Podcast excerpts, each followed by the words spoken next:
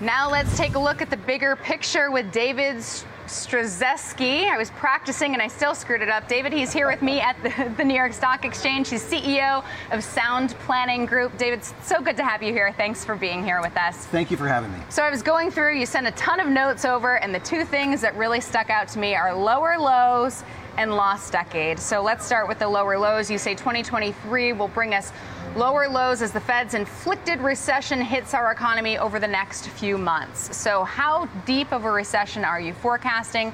How low can this market go? Well, that's the million dollar question, right? So, uh, you know, my vote is the world goes up forever, uh, but we've just had the longest expansion on market history.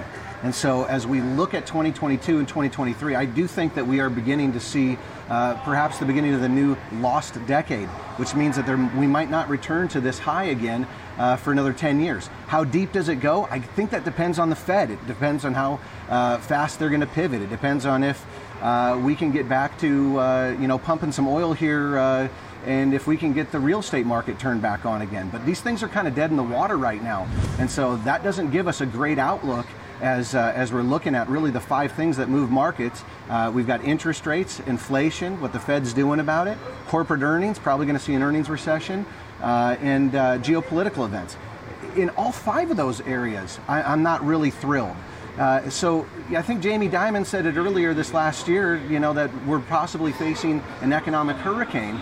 And so one thing that I'd like to just uh, note is that there's a difference between tornadoes and hurricanes. Tornadoes show up out of the blue hurricanes we see coming off in the distance. We see this, this, this tropical storm beginning to develop. And so I think in each of those five areas, we're recognizing there's some contagion, there's some challenges, and uh, there's not one simple solution for it. Uh, but ultimately, I think that we are going to see lower lows, maybe 20, 30, 50% who knows? I, there's a best and a worst case for sure. But all of those things that you mentioned, aside from an earnings recession, because earnings really kind of held in pretty well last year, but inflation, Fed interest rates, geopolitics, so many of those headwinds we, we faced last year, we've talked about.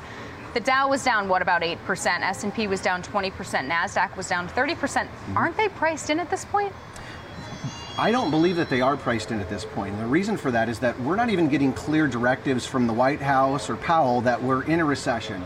You know, two negative quarters of GDP was how I was taught that a recession was there. So I think we saw a mild recession in 2022 as we began to see these things happen. I think that we were reminded that bonds can also lose money as bonds had their worst year in the history of Barclays Aggregate Bond Index. Um, so the 60-40 portfolio didn't really balance us the way that we thought that it was going to. So as we see the earnings come down, well, we should also consider real estate. Um, every 1% that interest rates go up, uh, the, the real estate market should actually correct by 10%. So we're seeing, we've seen a 4% interest rate increase. So every million dollar house is now worth 600,000 according to that simple math. But real estate's a lagging indicator. And so as we're seeing the air start to come out right now, as, as nothing's really moving right now. It's very difficult to buy or even rent for that matter. Um, I think that we find ourselves in this really, really difficult position that we're seeing just weakness uh, begin to show up today that was not necessarily here last year as things were just developing. So, if 2022 was the beginning of a yeah. lost decade, that means we still have nine more years of this lost decade. So, what do investors do? Where do they put money if the 60 40 portfolio is broken? If real estate prices could be coming down and if stocks could fall double digits. Yeah. So I look at uh, there's three attributes that an investment can have: liquidity, growth, or protection. And so I break those down into three categories cash assets, protected assets, and risk assets. So our cash assets are liquid and protected. Think bank assets, okay? But you're going to go broke safely if you put everything there, right? Uh, our protected assets are those bonds that we've been having some challenges with. Protected, you get a reasonable rate of return, hopefully, but there's there's no uh, liquidity, or we have a reduced liquidity, uh, and that's really the anchor that we were hoping that would really hold here uh, during this time frame. And I think we've been left wanting. and then lastly is our risk assets, which can can grow really well. Hopefully they're liquid, so we can be dynamic. We need to be a lot more tactical uh, here today. Uh, and then, um, uh, of course, the the downside is that we don't have protection. And so what we need to identify is the right balance of these things. And so I believe that people should be reallocating to treasuries sound great for cash, but they should have a, more today than they had in the past.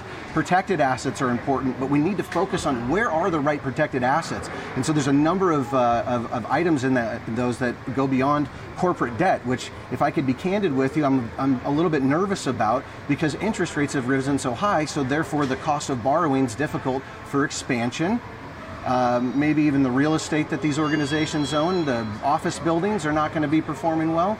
So I think we need to be more active uh, in, our, in our outlook. What about in terms of equities? If you're going to put money to work in stocks, what do you want to buy? All right. So I'm a fan of energy right now. I think uh, I'm a big fan of U.S. energy, but we're not there yet. Uh, I, I, think energy is going to go up. I mean, God forbid we have a fire in one of these refineries or an oil spill. You know, that would be horrible. Um, but it would cause the supply to even be lower. Uh, we're fa- facing a, a, serious diesel shortage right now. Uh, gold and silver, I've been saying this all year, have been uh, an important thing to be paying attention to. Now, if we look at last year's numbers relative to the US dollar, we'll think, oh, not, not a huge amount of movement. Look at it in comparison to the euro that lost 25% and compare that to gold and silver. Now you begin to get a little bit different of a picture, while simultaneously China and Russia are buying gold by the tons right now. Um, I'd say uh, take a look at real estate in the right areas, maybe senior housing, medical buildings, um, we could uh, we could definitely see opportunities in da- data centers, uh, staging locations, you know, like Amazon might use in big storehouses. Uh, so there's a, there's a number of, of, ideas out there, as well as defense contractors, as the world's heating up in more of a military way. Which, of course, we just hope peace is forever. But the reality is, there's a lot of preparation taking place, and the United States makes better weapons than everybody. So still opportunities out there, just definitely more cautious. What's the biggest risk to this market right now? Biggest risk to this market would be the Fed over tightening. Uh, not recognizing uh, how bad the consumer is being damaged by these extreme rates. Uh, I'd say also that the Fed has this idea of getting down to a 2% interest rate. I am not sure where that came from. As a financial advisor, I help people to plan their retirements with a 3% interest rate. So I'm not sure where we got to 2 other than that's what it's historically been uh, here in recent years. But why can't we allow free markets to, uh, uh, to, to, to, identify where this should ultimately end up? And um, I, I don't know. Maybe there's a few ideas there. 3%, even that sounds a little bit ideal right now with it still at 7%. We have to leave it there, but really appreciate your insights. Thanks so much for joining us here on the floor. Thanks so much. All right. That's David Stryzewski, CEO of Sound Planning Group.